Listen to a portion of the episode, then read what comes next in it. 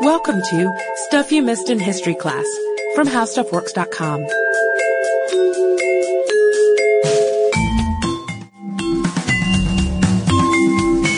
Hello and welcome to the podcast. I'm Deblina Chakraborty. And I'm Sarah Dowdy.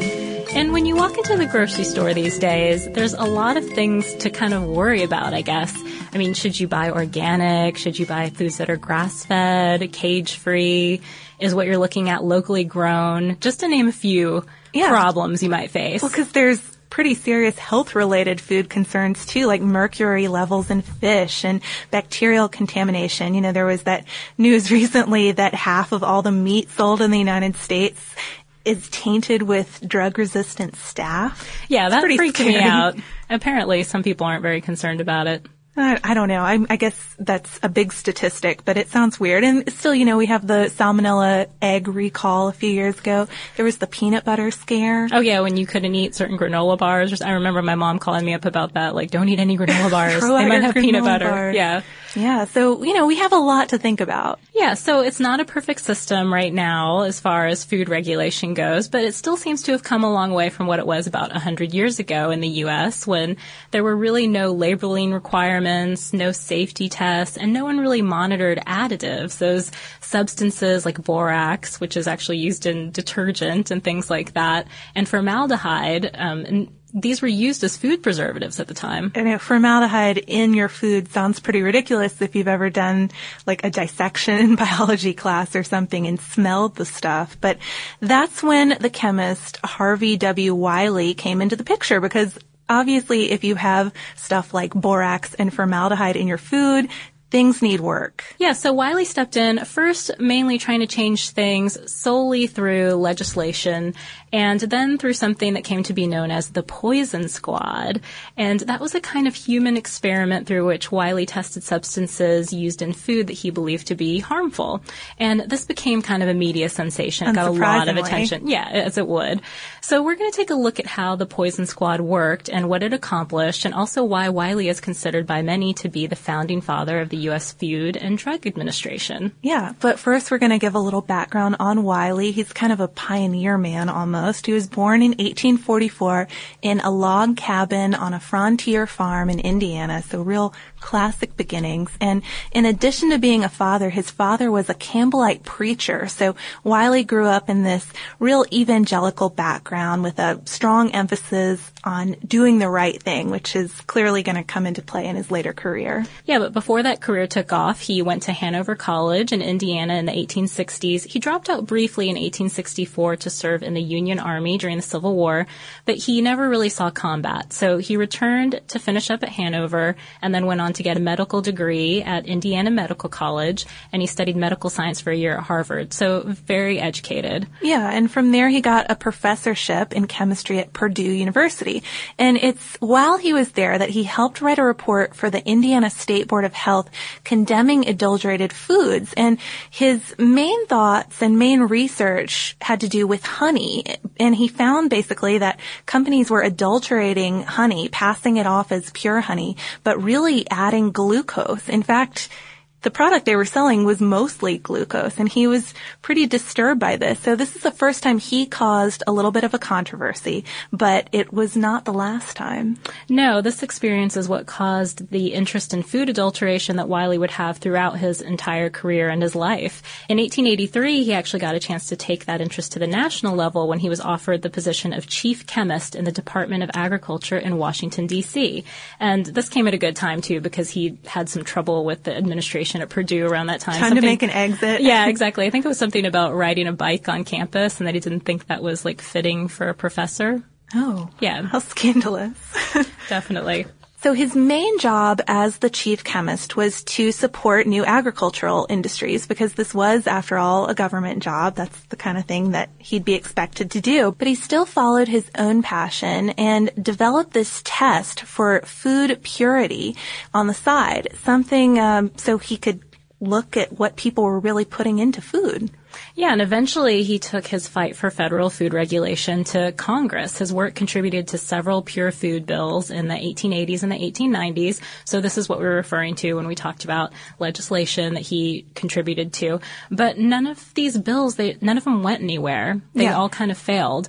So something had to be done though. I mean, adulteration of food was a real problem. There were instances of sanded sugar, watered milk, sawdust enhanced flour, which just sounds crazy, just to name a few things that were problems at the time. And some states had laws against these things, but with the growth of nationwide food distribution, it was really hard to enforce them once they crossed state lines. Yeah, so people didn't know where their food was even coming from. And according to an article by Bernard A. Weisberger in American Heritage, late 19th century technology brought more additives into the picture too. So it wasn't just these things being added like sugar or watered milk. It was coloring agents and preservatives like copper sulfate and flour bleaches and Wiley's first big concern that we mentioned earlier, borax. Yeah, so since manufacturers weren't required to prove preservative safety, Wiley asked Congress in 1899 for money to do the tests himself. He wanted to learn, quote, whether preservatives should ever be used or not, and if so, what preservatives and in what quantities. So he thought if he could prove that these substances were harmful, that Congress and the public would finally support national regulation policies. So that was the goal here. Third party testing essentially. So in 1902, Congress gave Wiley funding to start these tests that he wanted to do, and they were known officially as the hygienic table trials. And the way they worked is kind of medieval seeming almost. It reminds me of the King's food tester. Yeah, it's really interesting actually. Wiley recruited 12 young, healthy men. They were all volunteers actually from the Department of Agriculture. Let's They- hope so. Yeah. they weren't tricked in any way. They were all in their 20s though, and that was so they'd be sturdy enough for the experiment, or so Wiley determined. And for a span of six months, those 12 men agreed to eat only meals that were prepared in a test kitchen that Wiley set up in the basement of the agriculture department building. Yeah, but here's the catch. Each meal would include one suspect ingredient that Wiley wanted to test. So For example, the borax. yeah, that's going to make you question this free meal deal a little bit. Yeah, definitely. Sounds good up until that point. But another aspect of it was that the men also pledged to eat all their meals at the hygienic table. And that was, that meant that they were eating at a dining table in a dining room that was set up next to the test kitchen. So this was all in the basement together. I'm thinking this is the counterpart to NPR's Splendid Table. yeah, not very pleasant though. So they agreed that they would not consume any outside foods or beverages too, except for water, and even that had to be measured and reported. I mean, the deal was they didn't want to get sick from something the guy was snacking on on the side. Exactly.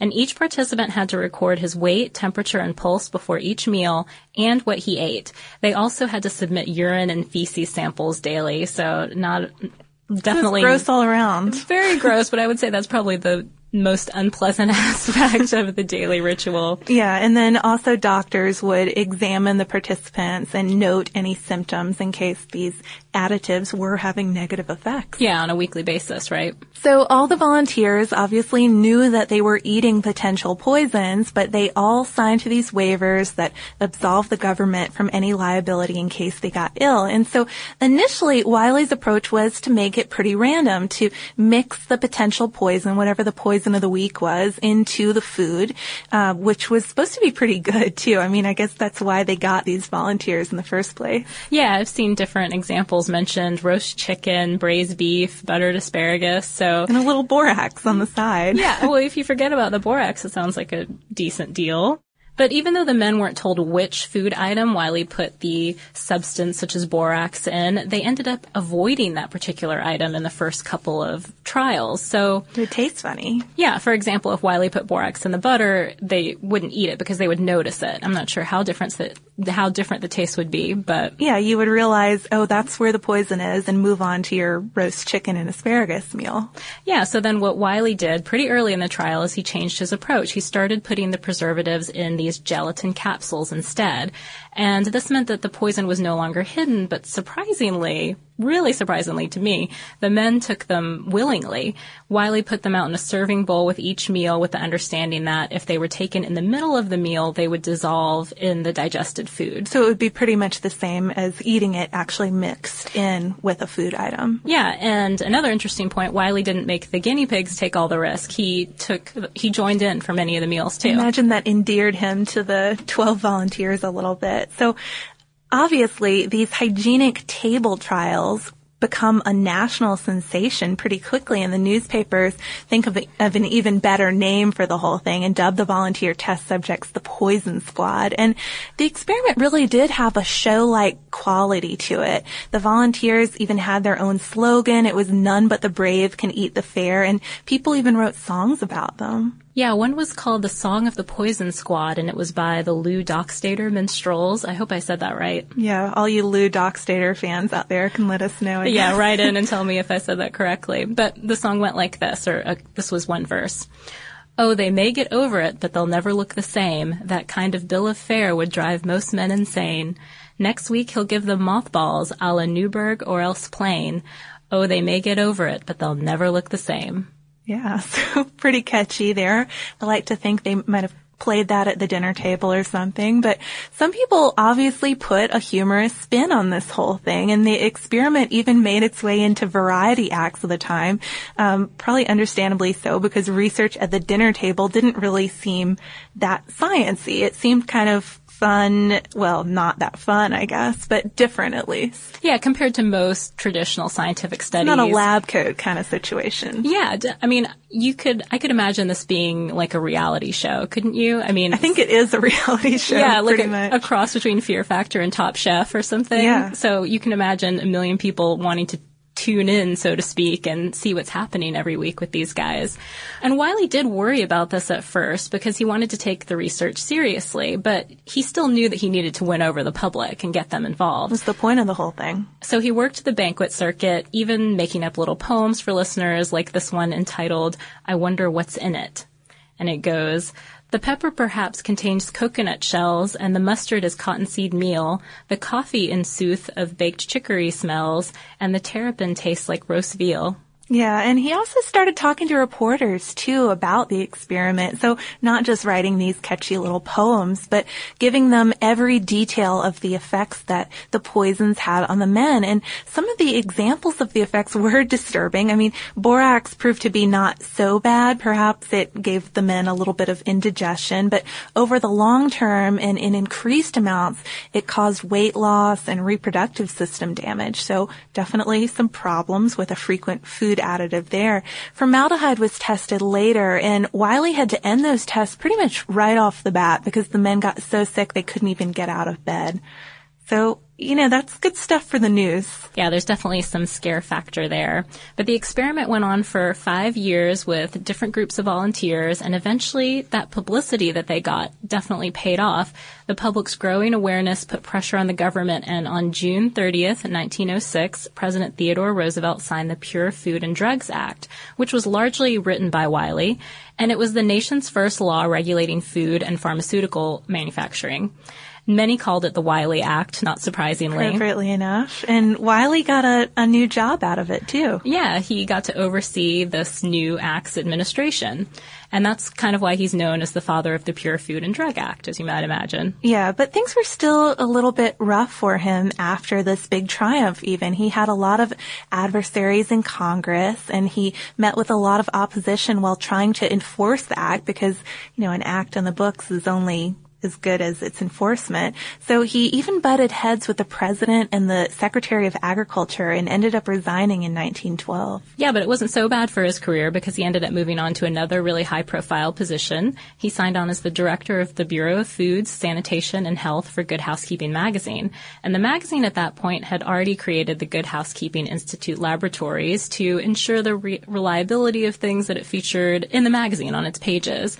So Wiley added his own lab in DC to the mix and continued his fight for pure food in that way. Yeah, and he worked there for another 19 years as the director before he died in 1930 at the ripe old age of 86. So I guess some of those additives didn't have too bad of an effect on him for the long term. But during those years, he led the fight for tougher government inspection of meat and for pure butter that was unadulterated with water and for whole wheat flour, among a lot of other things. And interestingly, that good housekeeping tested and approved seal also became a real symbol of responsible industry of safe food. And it still probably means something to consumers today, I'd say. Yeah, for sure. And Wiley's accomplishment is felt in other ways too. Borax, salicylic acid, formaldehyde, and copper sulfate all of these things are long gone from the food additive market. Fortunately. yeah, thank goodness. And that Pure Food and Drug Act that Wiley championed, that led to the more famous 1938 Federal Food, Drug, and Cosmetic Act. So, Big changes. Big changes, definitely. Um, and as for former members of the Poison Squad, no official follow-up was done on how they did in later years, but anecdotal evidence showed that at least some of them did okay. One, for example, a guy named William O. Robinson lived to be 94. So there you go. It didn't turn out so badly for everyone. Yeah, I like to imagine maybe Poison Squad was on their business cards or something after the fact. Oh yeah, I would wear that. Go around. into the restaurant business or something. I don't know. I think well, you'd always be suspicious though if you yeah. went into the restaurant business. I would be. I'm suspicious now after reading this. And I think others would are probably feeling pretty suspicious about the food they're consuming nowadays too. Definitely. At least in some cases. There was an article on slate.com actually by Deborah Blum about this exact topic it's about pretty the poison. interesting read. Yeah, she brings up the poison squads and um, basically ties it into current day food issues with bacterial contamination and so forth. Things that we mentioned in the intro, and um, you know, just talks about how it might be time to kind of crack down on food regulation again. Yeah, maybe grab lunch though before you listen to the podcast and read the article. Yeah, like a long time before you a long time listen to the podcast and read the article. Although if you're listening now, you're probably it's already too late. Yeah, it's too late. Sorry. Um, but that is all we have today on the Poison Squad. Yeah, we'll wrap up with some listener mail.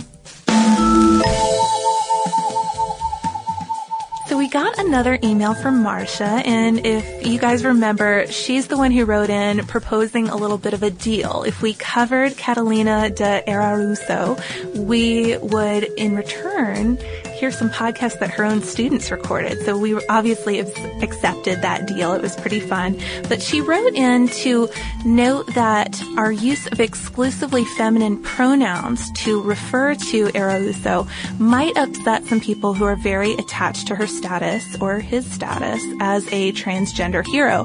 For example, uh, Leslie Feinberg, that was one of the examples she gave, writes about Erauso using masculine pronouns exclusively in transgender warriors. And she also wrote that some people might want to claim Erauso as a Basque hero. And we did in fact get one email from somebody questioning our use of the feminine pronouns for it. And a Facebook comment, I believe. Yeah, I think so. Jeff wrote in to say that I believe you made the wrong choice when referring to him with female pronouns. I understand and agree that sticking with one type of personal pronoun to avoid confusion is a good idea. However, taking into account Alonzo's choice to live and identify as a man and the acceptance he ultimately receives, I believe he is owed the respect of his chosen gender identity. Yeah, as Jeff mentioned, our decision to refer to Erauso as a female, as a her, was based on consistency, especially for an audio podcast. We wanted it to be clear who we were talking about in the context of the podcast. But we, I think we both absolutely respect a person's right to be identified however they want to be. Yeah, and I mean, I was definitely interested to see the mail we got for it. So yeah, it's a great point, and I'm glad that we have this opportunity to put that out there so that people know. Definitely. Yeah, and if you guys ever want to write in to make a comment like that or to make a suggestion, maybe just uh, your own food Squad, Poison Squad story. Hopefully you don't have, well, maybe actually we don't want to read that. I'm I not sure. I don't know if I want to learn any more scary things about substances. Maybe don't write in about that. But anything else, you can definitely contact us at historypodcast at howstuffworks.com. We're also on Twitter at Missed in History and we're on Facebook. Yeah, and if you want to learn a little bit more about human experiments, we have an article on our website called How Human Experimentation Works, and you can look that up by visiting our homepage at www.howstuffworks.com. For more on this and thousands of other topics, visit howstuffworks.com. To learn more about the podcast, click on the podcast icon in the upper right corner of our homepage. The How Stuff Works iPhone app has arrived. Download it today on iTunes.